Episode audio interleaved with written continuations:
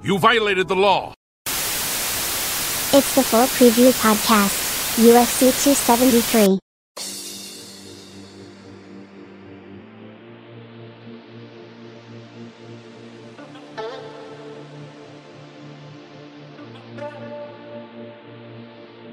Here we go. Hey everyone, this is another uh, preview pod for an upcoming UFC main pay per view card. This is Dan Albert of the Fight Site with Feño, uh, whatever his last name is, and we have some special announcements to make. I am very, very sad today eh, because I get work off tomorrow, but I also have to get up at the same time. Feño, on the other hand, is really, really sick, so this is going to be Very sick. This is going to be a shit podcast because we have sad and sick, the best combination. It's gonna be awful, but um, we we did our homework, so We tried. let's hope for the better. We, we tried. There were some guys I think that were a little hard to find, and so I'm hoping Feño found footage of some of these people because I Yeah, definitely I- could. I saw at least one fight from everyone here, so So yeah, um, so we have UFC 273 Volkanovski versus the Korean Zombie, whose real name is actually Chan Sung Jung. Imagine that. Um, and uh, so we'll go from the bottom of this card to the top of the card using the Tapology page. There's been a lot of weird changes to this card since it was made. Um, some of you may remember, or us once calling a card Dana White Contender Series the card. I call this "How the fuck are you in the UFC?" the card. But anyhow, um, there are some fights worth talking about on here. Some of them might be meme matches. Some of them are hilariously mismatched. Uh, some of them are pretty interesting once we get closer to the top. So, without further ado, uh, I'd say let's go ahead and get started. We have a bantamweight fight between Julio Arce versus Daniel Santos. Now, I couldn't find anything on Santos. I had a hell of a time with that. But I can talk about Julio Arce a bit. So I think my read on Arce is he's pretty well schooled. Um, you can see that he's good at like figuring things out consistently, and once he catches on to a pattern with his opponent, he, starts building. Um, especially so, for instance, against Song Yadong or um, um, Sheymon Moraes, for instance, like you can see that like once he gets his lead hand working, he starts being able to draw out counters and keep building upon that. It's just eventually, if he's against a better striker or loses a lot of space, then he gets kind of swiftly wrecked, you know. So decent, decent fighter, just some cohesive tissue that's kind of missing. Is my read on him. No, I can't say anything on Santos though. yeah, I mean Arce is like very crafty southpaw, um, very clean footwork on open space. He's Mm-hmm. he's decent in the clinch too. Um, very clever with the setup. So if He's you give very- him a space to work, You can he's a see he's a problem. you can see Arce can kind of do things everywhere. It's just like there's not like a greater scheme, and like at the start of the fights are kind of rough for him if he can't get going. Yeah, if you if you just let let him like freestyle with the one two, he's going to eat you up.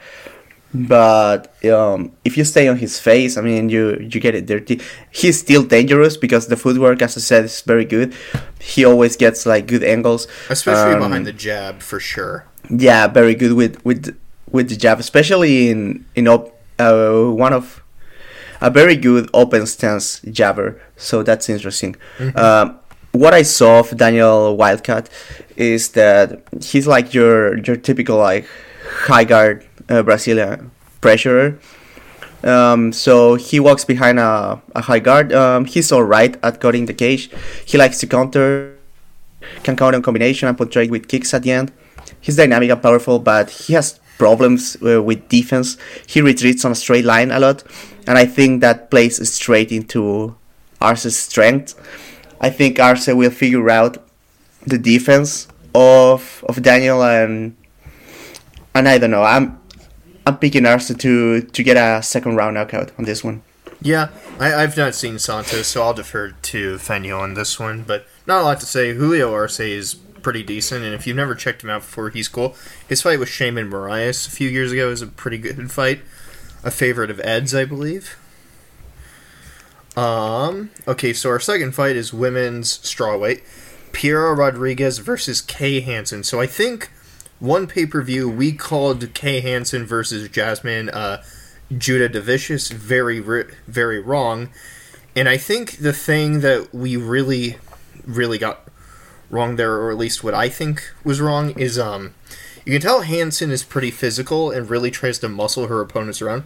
But if she meets someone who has like some semblance of like a physical advantage over her, or has like an idea of how to manipulate the center line a little bit better, she looks really really stiff. As yeah, I mean to be fair, to be fair, we we didn't really take into consideration that she was fighting away uh, up a weight class, and she's not especially big as a strawweight, so the other girl was like way bigger than her when it came to fight night. So yeah, like um she's still pretty stiff like in neutral space like i said. Like um there's no real kicking game. There's some attempt at some like feelers to kind of like i saw her throw some throwaway like straights and lefts but like there's there's not really um a lot of cohesive tissue. She kind of looks like she's just a work in progress at the moment but you can see some of the aggression is there. Yeah for sure. Um so um piera rodriguez um she's like low output pressure, likes to counter. Um, she had decent counters on the first layer with both hands. She has a check hook. He has a cross counter with the right hand, and she also like times reactive takedowns. But the entries are not very good. Um, I think it's a problem for her that she's so willing to grapple. I don't know if she she will be so willing to grapple with Hansen. Hansen is, I mean, as as we said, she's very physical, but um, she has like legit skills on the ground. Mm-hmm. She's very resourceful. I is the word I would say I, I would use. Um, she's very good at transitions in scrambles, and, and she's getting better on the feet. Like she was doing okay stuff in her last fight, but um, the size was really a problem. That shouldn't be uh, a problem for her in this fight. Uh, Rodriguez is dangerous. He, she hits hard, yep. but she's too low output and and I don't know the the wrestling is not very clean from her part. I think if Hansen like puts on Hansen might have to survive some scares early because Rodriguez is sharp out of gate. But if Hansen can put on the pressure and start ta- uh, getting takedowns, I think it's her fight to lose. Yeah, I, I don't really have much else to add about Rodriguez. The only thing I will say is as a striker, she throws herself kind of um, out of position a little bit or keeps her feet a, feet a little too stationary that you can see her getting drawn into counters pretty easily. Um, but kind of there, I, I can't really tell if there's a clean advantage like she has over Hansen, and it kind of looks like there is maybe a slight experience difference. Um, yeah, she's the more comfortable striker for sure of the yeah. two. So it, it kind of feels like this this will probably be a Hansen decision if she can't get a submission on the ground. Yeah, yeah. No, I, I don't really. I'm think siding with you. Hans, Hansen doesn't seem like a submission threat, so I'll say decision. Yeah, decision right. is fine. Okay. Um, moving on to um, middleweight is Anthony we had a lot Hernandez. Of changes. We had a lot of changes to this. yeah, this this fight so so many incarnations, but what we have till this moment is Anthony Fluffy Hernandez versus Josh Fremd. Uh, Fremd is the newcomer here. Um, he's a syndicate MMA, I think.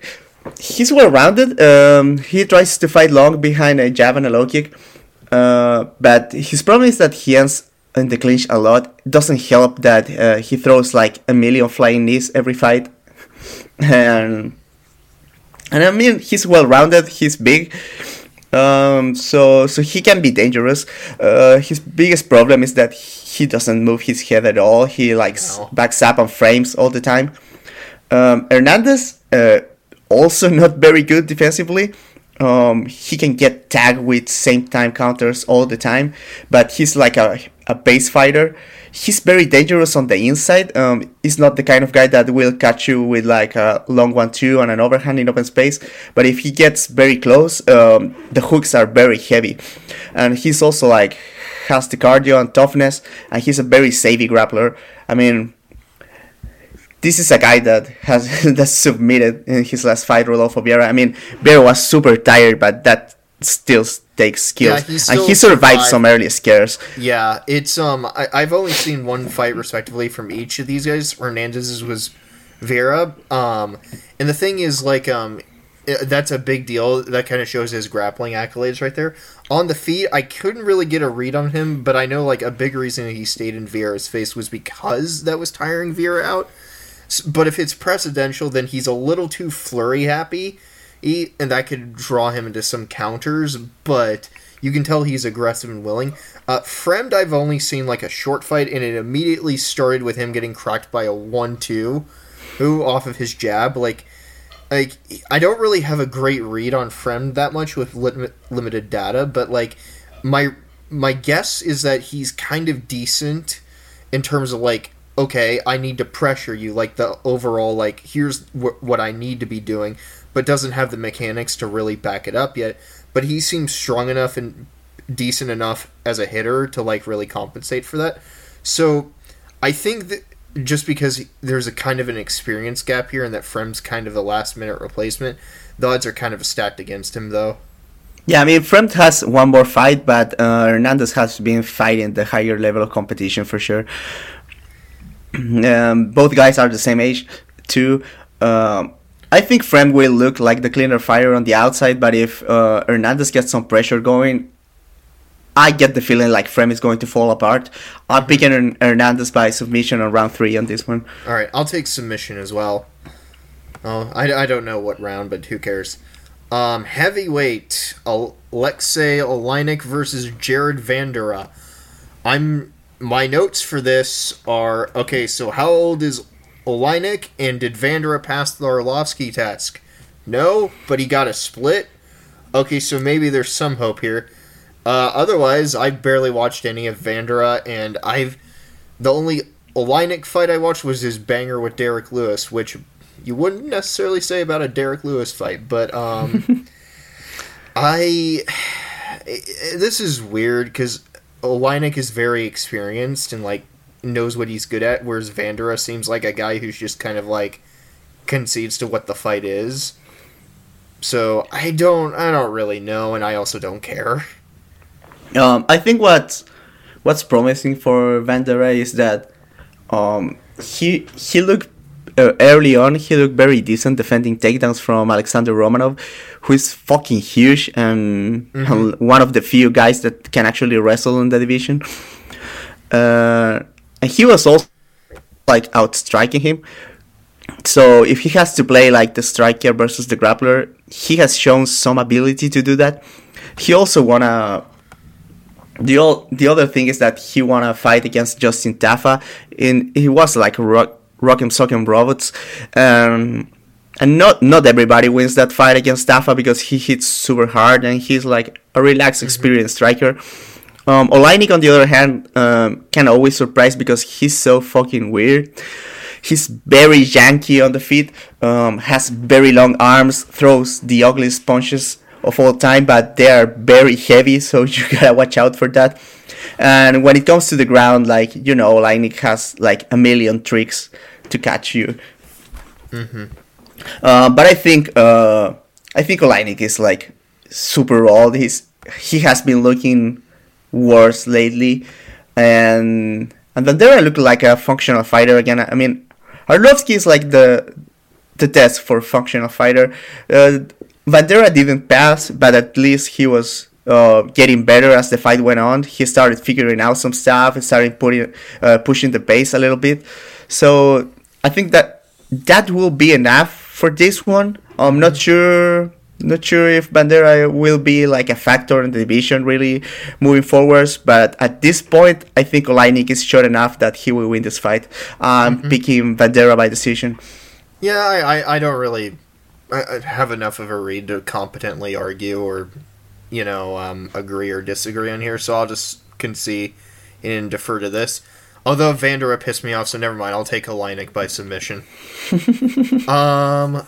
Okay, so next one is uh maybe possibly kind of interesting. Uh, not not really. So uh, Mickey Gall.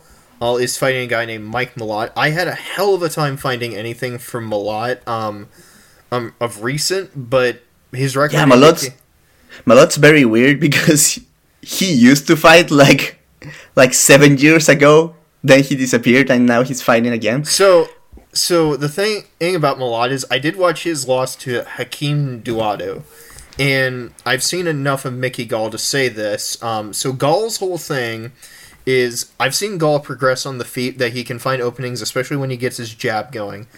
But then uh, I noticed things like, oh, you don't take your head off the center line, and you. But you do see some process with adjustments going on with Gall when things don't go his way. Like he'll start mixing in blitzes into level changes behind his strikes, some transitional.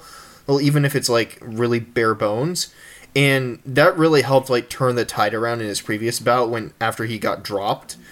Um, so that's some promising things about Gall that he's not going to go far, but you can tell he has some process going for him and is trying. Um, Mike Malott, I've only seen his loss to Dawodu and only seen his record, and he seems, based upon the record, either a finisher or he probably gets finished. But the thing about Malott is he looks very aggressive, and my my main question was, okay, so does he take his head off the center line? And the answer was sort of. Okay, can he grapple? And then I saw the subs on his record, and it was like, oh, okay, that's why this matchup was made. And so that it's a bit of a mirror match, really. It's like both are like lanky, powerful guys that do not have the best process on the feet, and both guys are very dangerous from top position. Yeah. So I've basically decided by default that uh, I'll take Mike Malott just because it's funnier, and his head is slightly off the center line a little more, and evidently by his record he can crack hard. And I've seen Gall kind of set down a bit, but I can see Gall perhaps figuring him out if it turns out Malott is just a hard starter and doesn't have much beyond that. Yeah, I mean, I mean, Gall for once is going to have like experience advantage in here, especially when it comes to to quality of opposition. Mm-hmm. So, so yeah, I'm citing Gall here by decision, but really, either guy could get like a submission or a knockout. It's really a mirror match, but I'm going Gall because of the experience. Mm-hmm.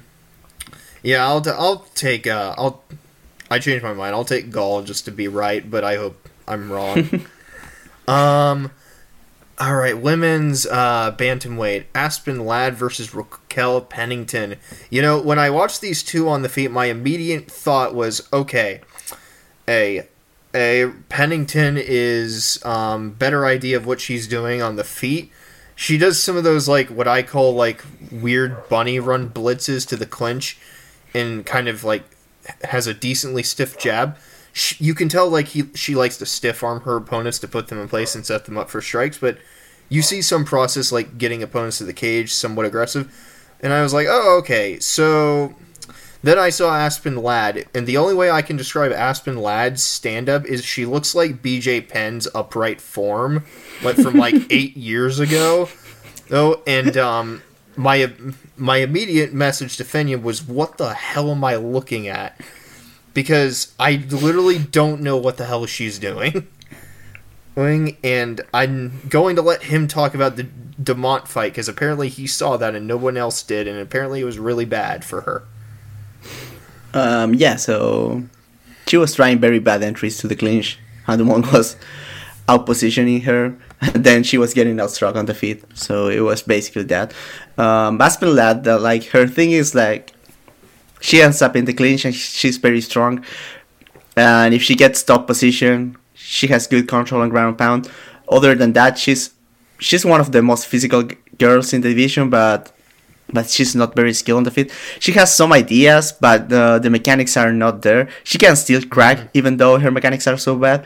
Uh, Pennington, on the other hand, is one of the few fighters that are like way better, like in the pocket that uh, at distance. Like at distance, she she looks kind of lost sometimes. Like she doesn't know how to cut the cage really, so she just pushes forward and blitzes. But once she gets to the clinch or gets into a, a phone booth fight, she's actually pretty decent. Mm-hmm. Can move her head, uh, set up body shots a lot, uh, a lot of attrition work to the legs and to the body, and she has good transitions from clinch to the pocket and pocket to the clinch. And that will be trouble for Ladd because she ends up in the clinch a lot, and even though she's very strong, she's not very very resourceful uh, there. She was getting outstruck in the clinch by by Yana Kunitskaya. Uh, uh, Ladd does have uh, okay takedowns in the clinch, and Pennington is has been taken down before, but Pennington is uh, it's very decent at uh, wall walking. Um, for example, in the fight against Miesha Tate, and Aspen Ladd always gets takedowns against defense, so I think uh, uh, probably beats most of the girls in the division just because uh, she's strong and has like a winning condition when she gets to the top.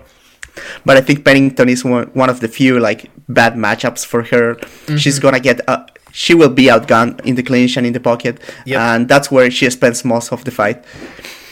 All right. Uh, does she get finished, or do you think she goes to the decision? Nah, Pennington wins a decision in my I book. I don't think Pennington's much of a finisher, so yeah, I was going to take decision. I mean, she did finish uh, Andrade, but yeah, yeah. So moving on. Heavyweights again. I want you to lead off on this one because it'll be funnier. okay, so we're moving up to heavyweight. Is Jairzinho Rozenstruik versus Marcin Tybura, and so yeah, it's it's what a contrast. These both both these guys like. So Tybura is like all jank, like with the removal he, of Ben Rothwell from the division, Tybura is now the jankiest man in the division. Yeah, he's the king. He's the king of jank, especially because he also beat Rothwell. So yeah, Tybura Rothwell too. Like God, we should have recorded that. What a great, great jank war. Uh, yeah. But yeah, the thing with with Tybura is that he's like he's like I mean we said that like a million times already, but he's super janky. But he's also like high output.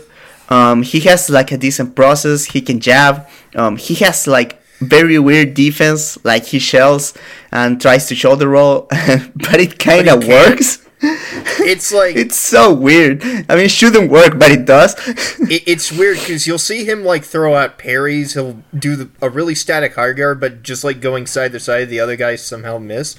He'll time counters decently, but then he'll just randomly have like an error error.exe and malfunction into these weird blitzes yeah. across his feet as he folds his hip at the same time, and then like you're you're like, okay, what is going on here? And on He's... top of that, he has like karate kicks, so It, so then, it's very weird. So not only that, but he also has some of the stranger comebacks where just like, oh, he gets his ass kicked on the feet despite having a better process, and then all of a sudden he'll take them down and just grapple them to it to a decision yeah, finish. Not not a great wrestler, but very good grappler. From top position, is it's pretty much game over for most guys if yeah, Tybura gets top position. And he has like weirdly great cardio too. Like um very very good cardio. Yeah. I mean the Rothwell the problem... fight, for instance, like insane volume from both guys, but it's also just like you can tell with how much raw. Tybura puts out at the end, like he's a... yeah. The thing that the thing that really hurts Tybura, like in the third round, is that um, he's so janky that he lacks pop. So uh-huh. so sometimes yep. he needs to turn a fight around, and he's winning, but he's not winning by by that much. Yeah. Um, Rozenstruik, on the other hand, is like polar opposite of Tybura. Like while Tybura is all jank and high output, uh, Rozenstruik is like like very conservative, super low output. He almost exclusively counters all the time. He sometimes turn, turns counters into little blitzes. But the thing with Rozenstruik is that I don't know what his left hand is made out of, but he fucking kills people with that thing. like I don't I don't the only thing I can think of is that Rozenstruik is some alternative multiverse version of Derrick Lewis who ended up in the same division. Because it's like you'll see Rozenstruik throw like the worst gazelle jab I've ever seen, but it somehow works in like making them back off enough. So even a more trained striker is like, oh god, that thing is dangerous. And I have no idea how he does it, but at the very least he has like some decent idea of timing. So when guys come in, like he'll crack them really, really hard and they're like, Oh, to hell with that. But otherwise yeah. But otherwise, like he operates on kind of a really similar modus operandi as like Derrick Lewis does. So I yeah, the thing with the thing with Jairzinho is that uh, I I feel like guys realize very early on that oh my god this this guy can hit for real, and, and fights end up end up boring because Rozenstruik only, only wants to counter, but people are super afraid of leading against him. Uh, the thing is that Tybura, wa- I don't think he's going to be afraid of leading. So, so yeah, I mean, this is two outcomes. I mean, if it goes long, I think Tybura is going to take over because the volume is going to be too much, and maybe even he can get takedowns down the line. It, it's also um, one, one other thing. It's also possible that Tybura being so weird with all the feints overwhelms Rozenstruik's counters, so he doesn't know when to time. But I mean, given how defensively porous Tybura can be, it's also just like the dude probably just gets finished randomly. So who knows how to call this? Yeah, even even if he survives, like Rozenstruik only needs like two big moments in two different rounds to win the fight because that's how hard he hits. And uh, as I said, Tybura is not the best at raking up damage. So, so yeah, I mean, I mean, it's an interesting fight. Um, I think Tybura is one of the few guys that can get out a a decent fight out of Rozenstruik. Uh, Mm-hmm. That it's not like a super early KO. I'm still going with Rozenstruik by knockout round one. What about you, Dan? I mean, you're right, but I also oh like Tybura. I like weird jank fighters, and he's by far the most entertaining heavyweight that is not Stipe Miocic. And with the, and I think in honor of Ben Rothwell's removal, I have to pick Tybura by decision, and to keep the jank Inc. tour alive. I like it. I like it. We're so done. Um, welterweight Ian Garry, prospect from Ireland, um, is fighting Darian Weeks. Um, so Ian Garry is kind of considered like that Irish prospect that people want to be excited about. Feño, I think you said it best last time. He is not ready for the UFC yet. Uh, he shows like some talent behind like his transitions and grappling, but why was his fight last time really indicative that he is super not ready for the UFC? I mean, in my, I mean, I like Jordan Williams, but he's not UFC level. I mean, that's that's pretty clear. And he was beating the shit out of Garry before the knockout. Yeah, Uh, Garry's Garry's defense on the feet. I'm just gonna say It's like very uh, bad. I mean, It's pretty bad. It's. I mean, um, if your if your entry is bad enough, he can do like the take an angle and hit the the straight right karate thing. Thing. I Other than that, I cannot. other than you, that, he's there for the taking. I cannot tell you just how many times I saw Garry just randomly reset his feet and how long it took him to get back into stance. I mean- and then he I mean, he's- again. he's super young and he should be getting better because he's training at Sanford MMA, so you never know. True. But and he's talented. Like he has, I think he Oh, understands. He understands what he has to do, but uh, he doesn't. He doesn't have the technique or the experience to put it together yet. Uh, maybe this fight he shows up a better version. You never know. Yeah, Um, because speaking of experience, it's kind of a reason I think this is low key a really tough fight for him. Because although Darian Weeks' records is five and one, that dude has eighteen amateur fights on his record as well. I think I think he has a few boxing like amateur fights too. And that So- and this dude also is coming off of a competitive fight with Bryan Barberena, who is still like what a mid tier fighter at welterweight, which is still worth talking about. Um, yeah, for sure. and against Barberina, like um, Weeks didn't look like he he was like a killer or anything, but he showed like way more tools than Garry has ever shown on the feet. A lot of rangefinders, reactive if counters. You can back Weeks to the fence, but you have to put a lot of volume on him. And I mean, Barberena puts out an insane amount of volume if you can force it out. Weeks Weeks is dangerous in the pocket. Like yes, he he throw bombs. Yeah, like um very lots of little tempo changes behind like throwaways even when he gets his back to the fence like he's like in he's like reverse Woodley in that like oh if you put him there he'll actually throw more or little throwaways just to like make even someone like Barberena back off. So it's like Uh, the other thing is that Weeks has like very very decent timing on entries to Yes. to get to the clinch. And and like he doesn't finish the takedowns out in open space. But the thing that he has going for him is that he can actually f- finish takedowns in the clinch. So so it would be interesting to see i mean i expect garry to be a, a decent grappler but would be interesting to see how he looks from his back. Uh, out in open space, uh, Weeks has a very very distinct like reach disadvantage. So Garry might get to do his thing of throwing like uh, of angling out and throwing the the rear straight. Garry, Uh, Garry, for all intents and purposes, can show that like he can crack, but Yeah, it's um this fight I think was made kind of to help Garry like move along, but it might end up being a bit too much too soon. yeah, it's it's a tough one. I think Weeks has the better process, and he's um, and they are similar level of, of athletes. Both guys are very athletic. Um, the only thing that that worries me about Weeks is that he might struggle with Garry's length, and if he doesn't push forward like with any kind of like intelligent pressure, Garry might get to do his thing against him. Hmm. So yeah, I'm I'm gonna take weeks by decision because maybe it turns out Garry is durable enough to survive some moments, but his kind of inexperience kind of gets himself in some trouble here. Um, but hey, for all we know, he might put on a decent showing. Yeah, I think Weeks uh, by decision is like the smartest choice. Mm-hmm. Um, I'm taking the risk with a Garry knockout. Okay. All right. So the ne- the next fight in the card, we're entering the main card now, is a lightweight. But I want to take a moment to give you a quick scenario.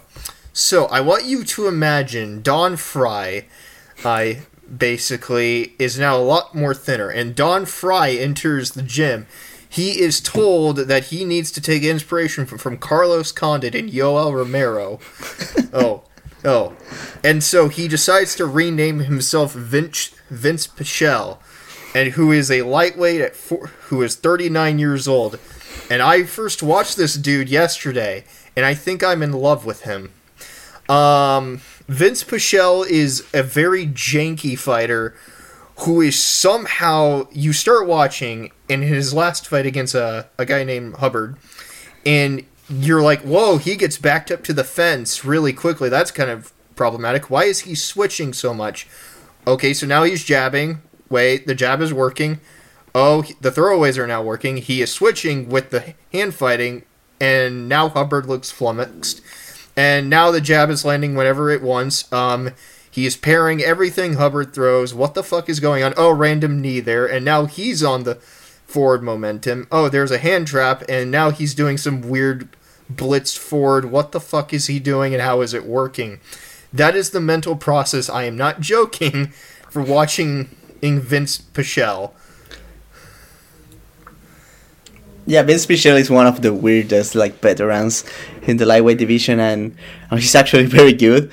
I don't know why, but, we don't we don't know. the The only way I can think of it is the dude has some ridiculous Yoel Romero sense of tempo, except he has like Carlos Condit pace and opportunism And Jank, too. So it's like the weird love child of those two fighters together, you know, and, and that makes him super fun to watch because it's like you see a lot of the like weird things Condit has as problems. Like you'll see him give up his back repeatedly, and that gives a route for wrestlers.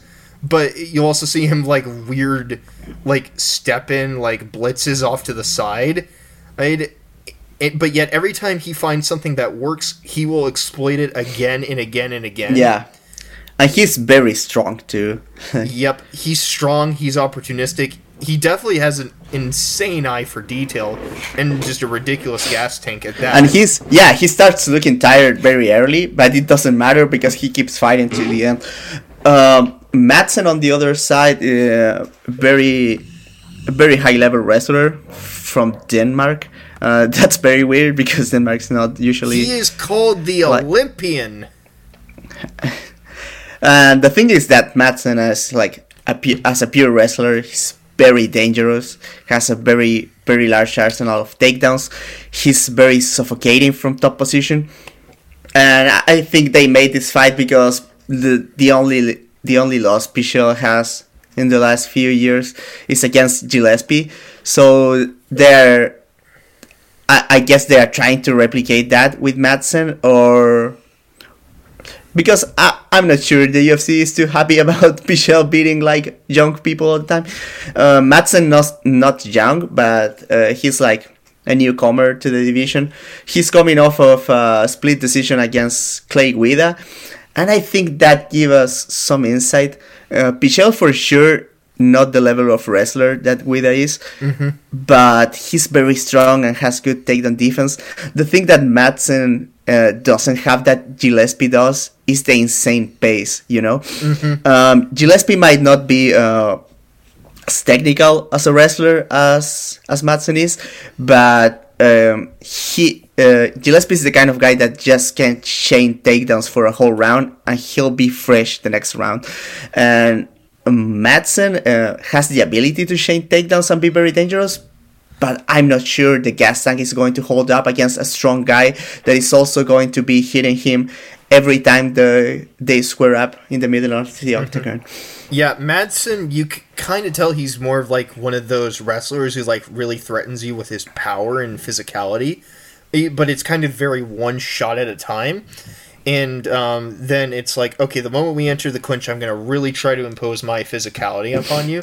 But like, you kind of can tell, and he's decent enough on the front foot. Like, I saw him apply some front kicks and some collar tie clinches to really force No, he has he has good ideas on the feet for sure. and Yes. He's athletic despite his age. On the back on the back foot in neutral space though, he looks a little lacking, and that's kind of the big scare for him here, I think.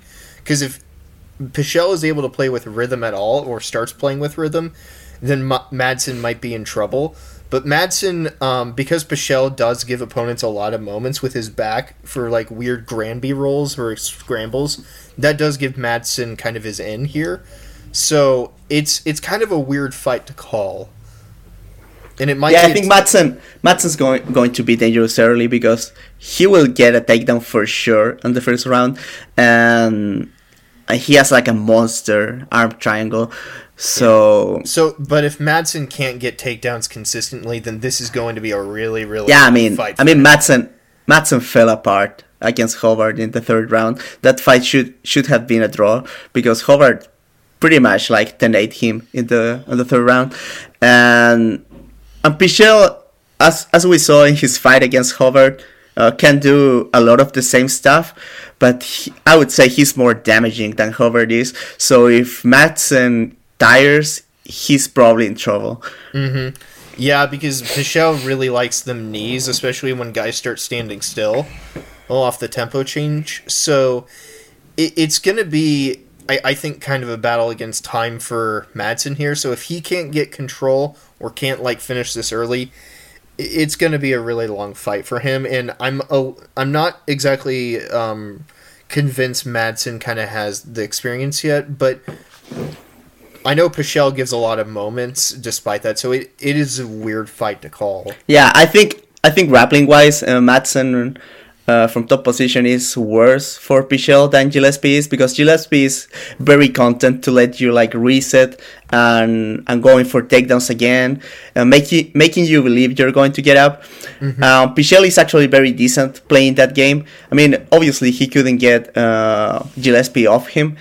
But he was defending and moving all the time. Uh, Madsen, it's a lot more more focused on getting like rights and a very suffocating half guard and maybe he can get like Pichel like flat on his back and neutralize him that way um, I, I'm still picking Pichel by decision but Madsen is very dangerous early. Right. Yep, for sure. I will take Pichel as well out of greater bias and because he's cool as shit. But uh, I'd say this fight is can't miss just because Pichel is so weird. But also, it's just it's probably going to be a really fun fight either way. yeah for sure Um, okay, so next fight is uh, women's strawweight. Mackenzie Dern is taking on Tecia Torres, and um, I am convinced Tecia Torres is going to beat the fuck out of her. Yeah, it seems like a like a pretty bad matchup.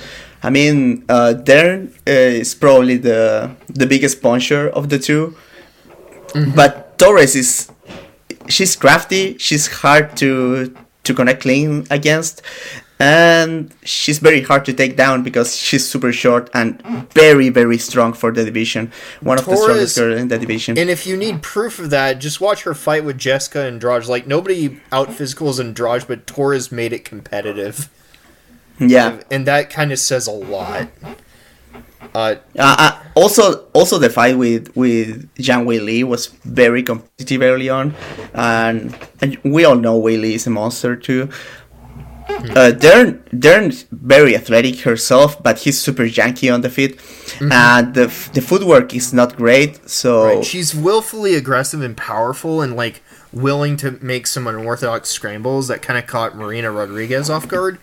But it's kind of like on the feet, she doesn't exactly know what she's entirely doing until she finds that moment, that eureka moment.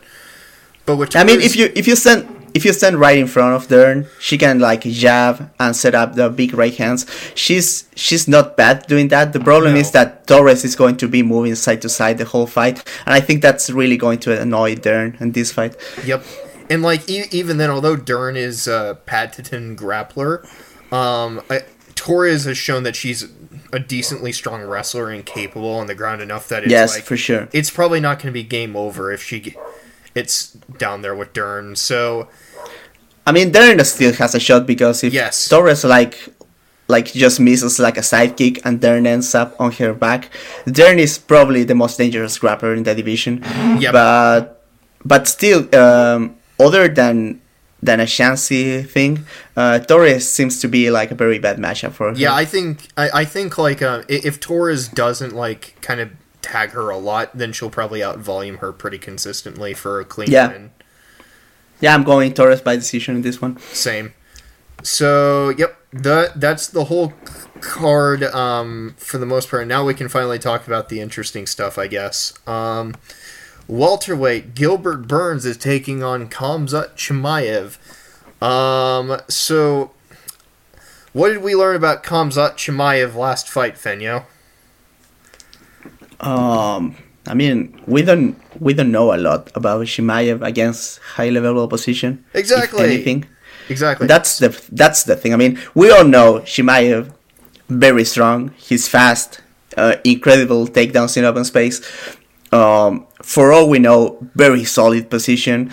Um, has uh, he's resourceful. He has like he can he has rights. He has uh, a strong uh, half guard. He has passes, and very good taking the back too. So all, all things considered, like a very a very solid grappler. Um, obviously, he has pop on his hands and the the knockout against Meerschaert, but mm-hmm. other than that, we don't know how well So- put together he is against elite opposition. So Chimaev, here's here's what I'll say. I think obviously, like I think the book is out there and kind of like, oh, this guy is a very fast starter. He doesn't have the most amazing entries because he shoots very low, but how he crafts those entries are pretty creative because he's always distraction and then execution.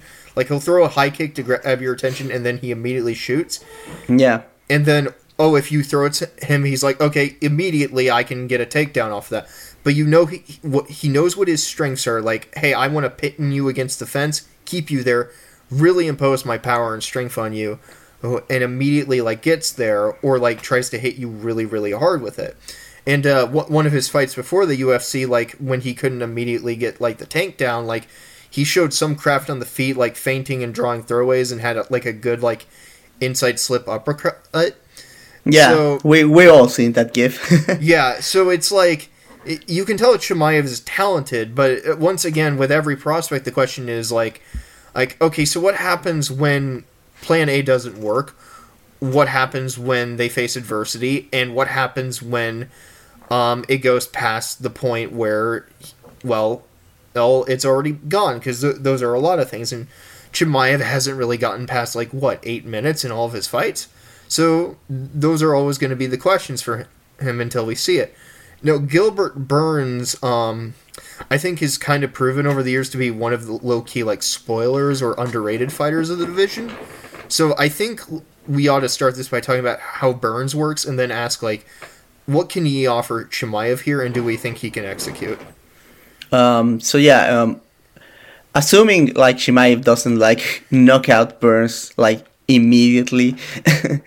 um, the thing that Burns like people overlook here is that Burns will be by far the best wrestler Chimaev has faced in MMA. And I'm not saying like jiu-jitsu, I'm I'm saying straight up wrestling. Burns is pretty solid. I mean, those years working with Usman are not in vain. Um, so it would be interesting. And once and and then again, if it gets to the ground, Burns is Burns is mostly a top position guy, but he's very very good at creating uh, scrambles from his back. Um, mm-hmm. I mean, Usman didn't want to get into that business early on in their fight, so that should tell you something. And at the same time, Burns on the feet, very functional. Um, has the inside low kicks, has the left hook, and huge right hand. So, so yeah, it should be interesting. I mean, so this I mean, if this doesn't end like super early, this should give us a lot of answers about Chimaev. Yes, Burns. The thing I'll add to that, the thing that really has shown about Burns the last few years is that more than really, I'd say almost anyone, if not anyone, in the top five of welterweight, is that Burns really likes to show that not only is he a fast starter, but he has started allocating his approach towards some of his opponents strategically.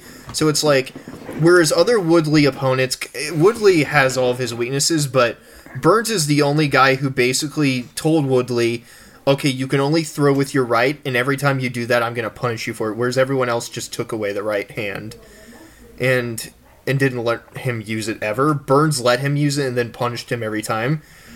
Um, Usman Usman won. He tried to make Usman lead didn't start punishing the jab, immediately drops him, disguises behind a plethora of feints between punches, level changes, and kicks. It's, he really, um, where, where Usman got to him was that Gilbert can kind of be a little too reactive, if because he'll, because he kind of waits on you to sometimes work first, and if you play with rhythm enough, like Usman did behind the jab, Eb, you can exploit that Burns isn't the most active jabber himself and once Usman kind of got a beat on that, he was really able to take control. Um, Wonder Boy, Wonder Boy, I think kind of was a surprise because I don't think a lot of people saw this coming. Wonder Boy wants you to chase, so Burns like basically feints with him at distance, but every time Wonder Boy striked or feinted or took a step, he met it with a feint or step of his own, own, or didn't really concede easy space. And the moment he could, he mixed him in with level changes into the wrestling to cause Wonder Boy to lose his feet and get pinned against the fence. But even then, if he did start getting attacked, like he fired back, but not too recklessly. Like he always played like a decent game enough against Wonder Boy where he never chased him. So yeah, and I think that was a good like strategical effort, even if it wasn't the most exciting, because Wonder Boy's kind of tricky if you're not as good on the feet as him. So Burns is Burns is kind of aging, and he doesn't have the best chin but he's definitely one of the better fighters at this division in terms of like skill sets. I'd say. So, yeah, I mean it's no it's no secret that I don't like Chimaev, but if he beats Burns in any in any convincing way, I I say no problem. Chimaev is one of the best guys in the division because no one does that to Burns. Uh, yeah, so Us- we'll see. Usman didn't. Usman definitely didn't. Usman. I mean, Usman. Usman saw a lot of a lot of scares to to beat Burns.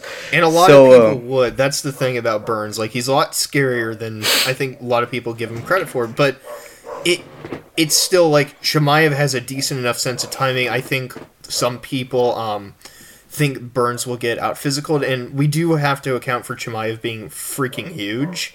Yeah, so, he's enormous for the weight class, and Burns a former lightweight. So yeah, so it, this one's tricky to call because like um how does Burns kind of approach this I think is like Burn, Burns is going to offer threats in the wrestling and on the ground that are probably enough to maybe fend off Chimaev, but on the feet, like he's probably going to start hard. But um, because everyone knows with Chimaev, it's like okay, I'm going to look for that shot at shots and create setups at the distance, how does Burns meet that? Maybe he plays yeah. in more of a neutral space on the back foot and waits for Chimaev to come in and start first, and then time him with like what uppercuts or knees, whatever. Who knows? Was Uh, that's the thing we we don't know. yeah, if we Chi- don't. if Chimaev beats Burns, I have no problem Yeah. um, saying he's elite.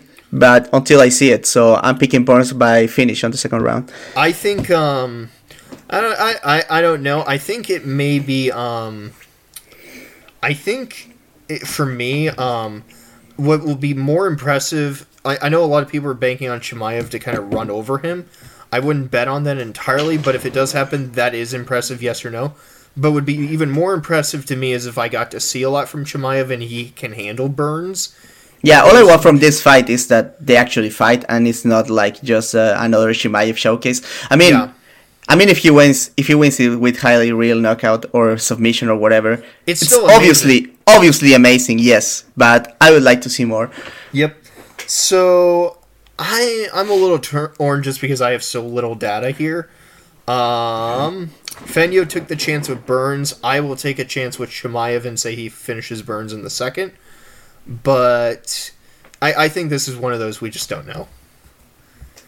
But it's definitely a must-watch part of this card.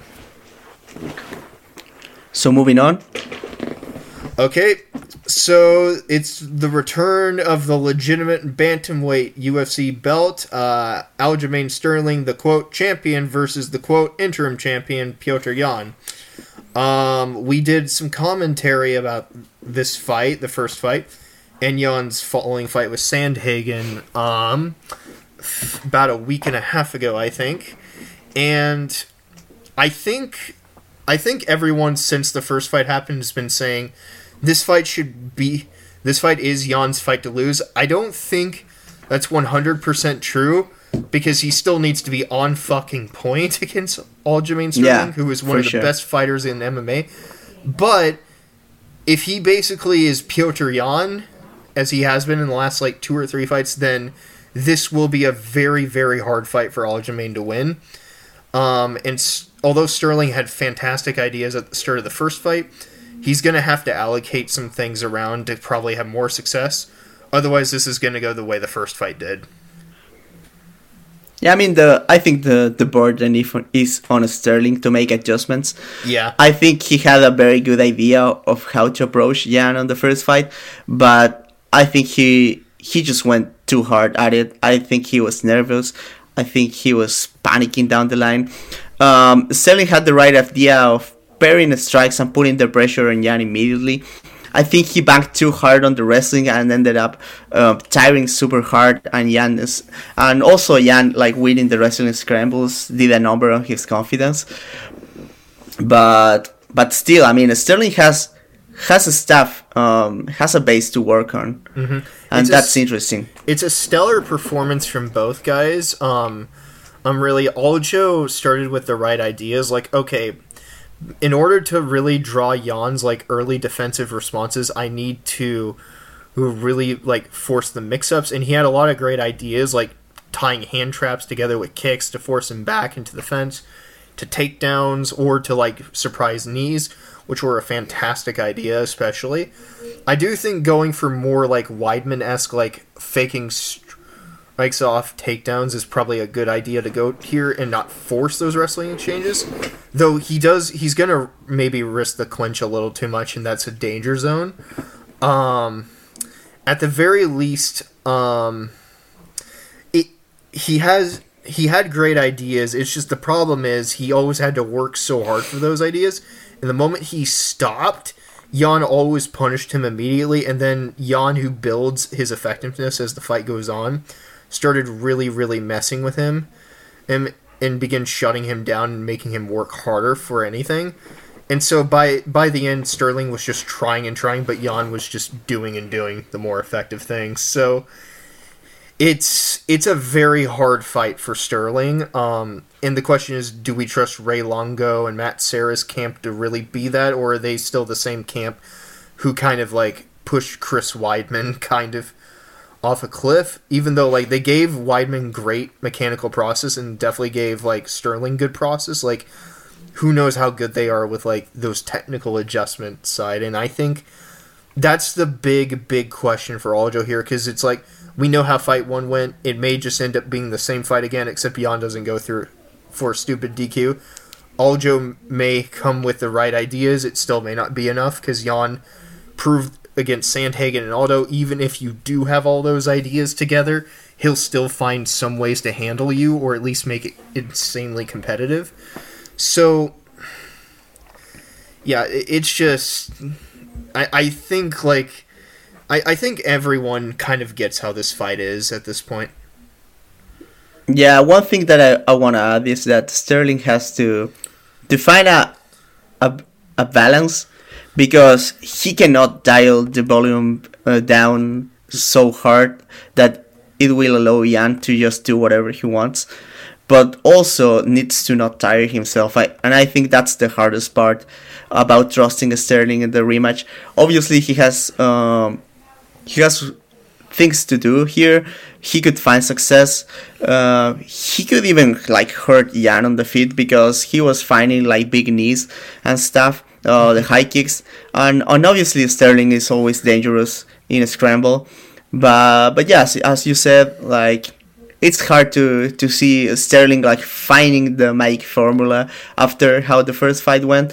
I'm going with I'm going with Yan with a third round knockout this time, legit. Mm-hmm. Yeah, I, am gonna add a few other things just to extrapolate. So, so a, a, lot. So the one issue with Sterling committing entirely to a striking game in this fight, and why it's important he still mixes in those takedown or grappling threats, is because no matter what, he is mechanically not going to be Petr Yan's better on the feet.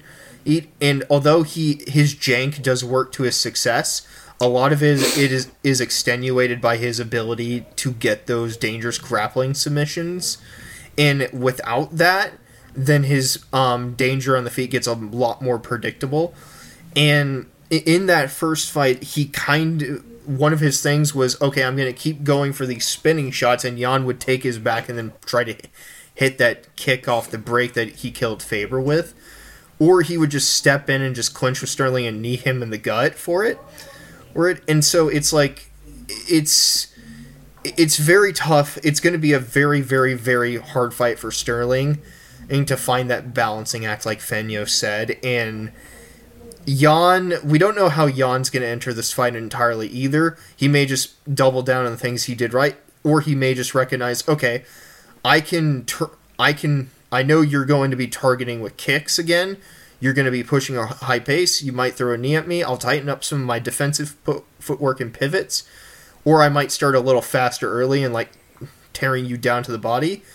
Or I might just like throw some counters back, or I can just do the same thing. I don't know. And that's that's what's really scary about this fight because Aljo has to fight like a near perfect fight to win, and Yan basically doesn't have to do much else, and you don't know what Yan's going to do. So yeah, even even like near perfect might not be enough. That's yeah, the craziest thing. It, it, that's the craziest thing because Aljamain Sterling is one of the ten best fighters in MMA right now. Period. Period. And it's still like Petr Yan is just that hard of a matchup for him. So, and Yan may well either be the best or like at minimum third best fighter in the world. So, it's it's a nightmare. And so, yeah, Yan by third or fourth finish I think is just the safest thing here. I don't think I think we've covered this. Yeah, for sure. Okay. So let's move let's move on to the main event. Mm-hmm. The main event, uh, featherweight champion Alexander Volkanovski defends against Chan Sung Jung, and I I am once again very confused why it's not Max Holloway, but who gives a fuck? Um, so Alex Volkanovski, um, I think the best way to look at Volkanovski is he's an incredibly systemic fighter who has evolved his game through systems of mix-ups and feints and he's the best in MMA at basically giving you death by 1000 different reads. Each in cohesion with each other. He's excellent strategically and strong adaptively. He's not like a gr- huge like big picture adapter but like the little responses needed to create those new systems he's brilliant at that. Um, and with TKZ, the Korean zombie Jung, it's kind of like he's he's still kind of meeting a question he's already kind of answered with Ortega. the only difference is Jung might offer more like open space wrestling questions, but lesser depth and danger on the feet. So this this is a hard fight for Jung, really on paper, unless Henry Cejudo has some weird magic trick eh, preparation that people don't know about. Yeah. Um, I didn't know about. I mean, I knew. I mean, not long ago that Zombie was training with Cejudo. But yeah, I mean, we saw Zombie um, struggle with Ortega doing like an outside fighter thing, and I mean, it's pretty obvious that Volkanovski is more comfortable doing that same thing. I mean, Volkanovski is so so flexible, but he has looked like a very decent out fighter against Holloway when Holloway decides to pressure. Um, he has the feints. He has uh, he has safe entries. Uh, the thing is that uh, Zombie always has like the the cross counter or the uppercut early on because he's super sharp out of the I'll, gate. I'll also add the check hook that he showed against Ige oh yeah, quite a bit. check check hooks. So he offers good too. so he offers three threats against a jab, and Volkanovski is a pretty prolific jabber. The problem with Jung is that Jung is kind of a counterpuncher, and he doesn't put a lot of data out there. Feints on the lead, he's kind of reactive, and the th- and what's like 101 with dealing with counterpunchers? Well, you give them a lot of information, and who is going to give you more information than Volkanovski to the point that it causes an overload? yeah. So that's Also, also zombies good at countering kicks. I mean, I mean Ortega frustrated him a lot with kicks because he was moving a lot, but Volkanovski is is is not like he never throws a naked kick here and there. And and Zombie is very long and sneaky powerful.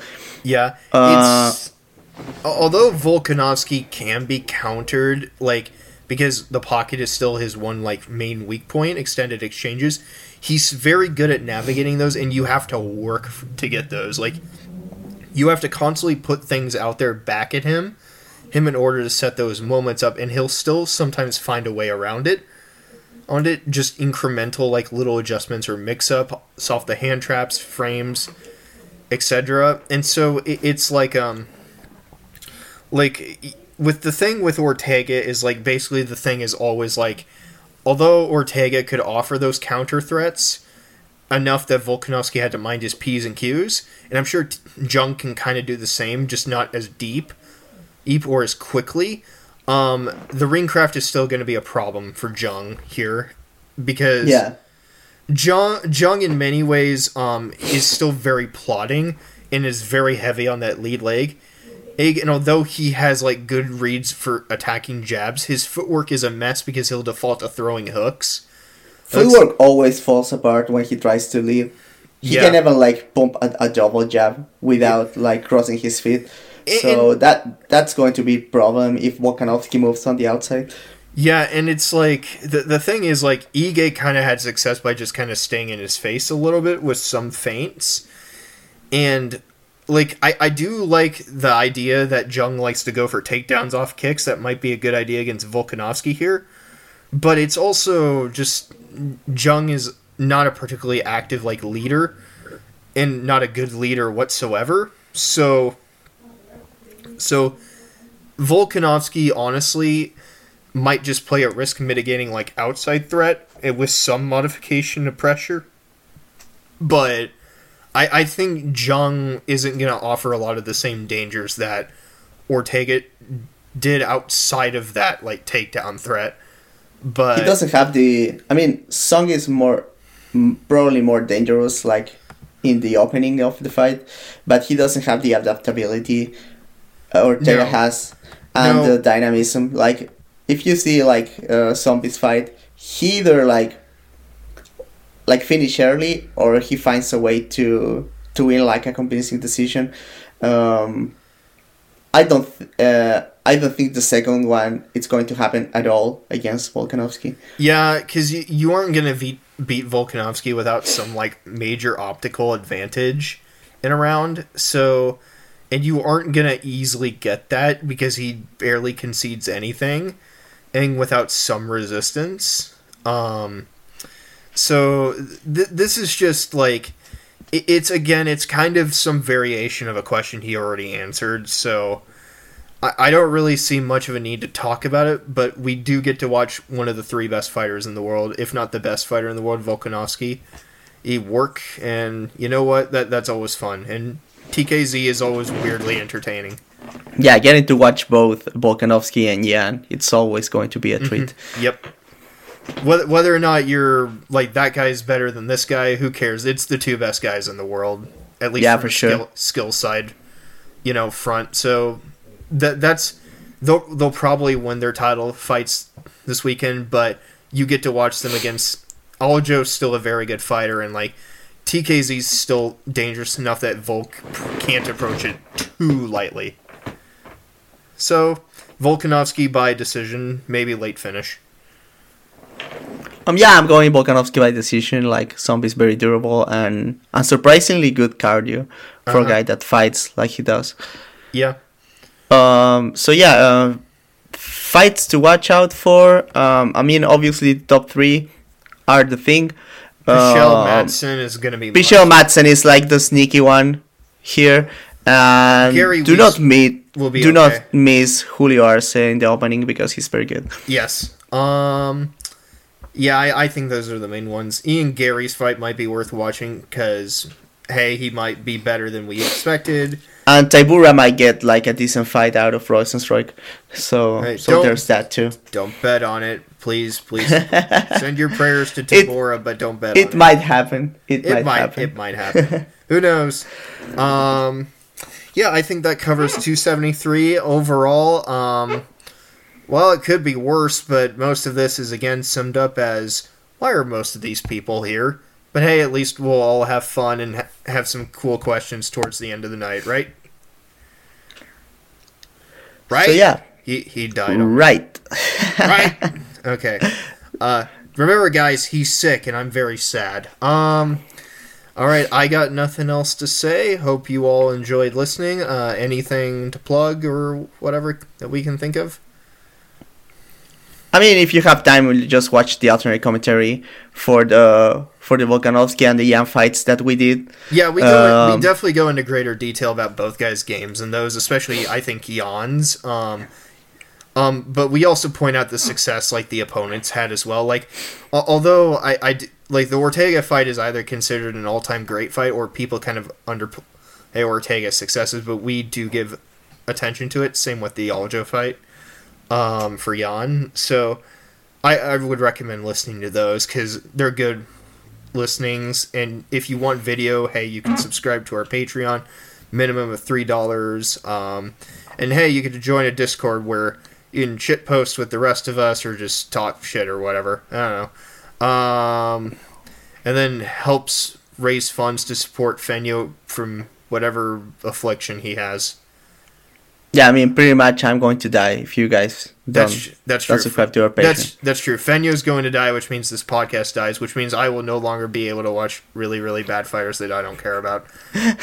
but I also n- would have never discovered Vinc Pichel this way, and I just want you all to know that would have been devastating. Anyhow, um, I got nothing else to plug. If Volk and Yan uh, have some interesting things, I might try to find time to write about them. Don't bet on it though. Currently, schedule's hell. But otherwise, we have some alternative commentary. Um, thank you all, as usual, for listening and your support, and we will see you all in hell. Bye.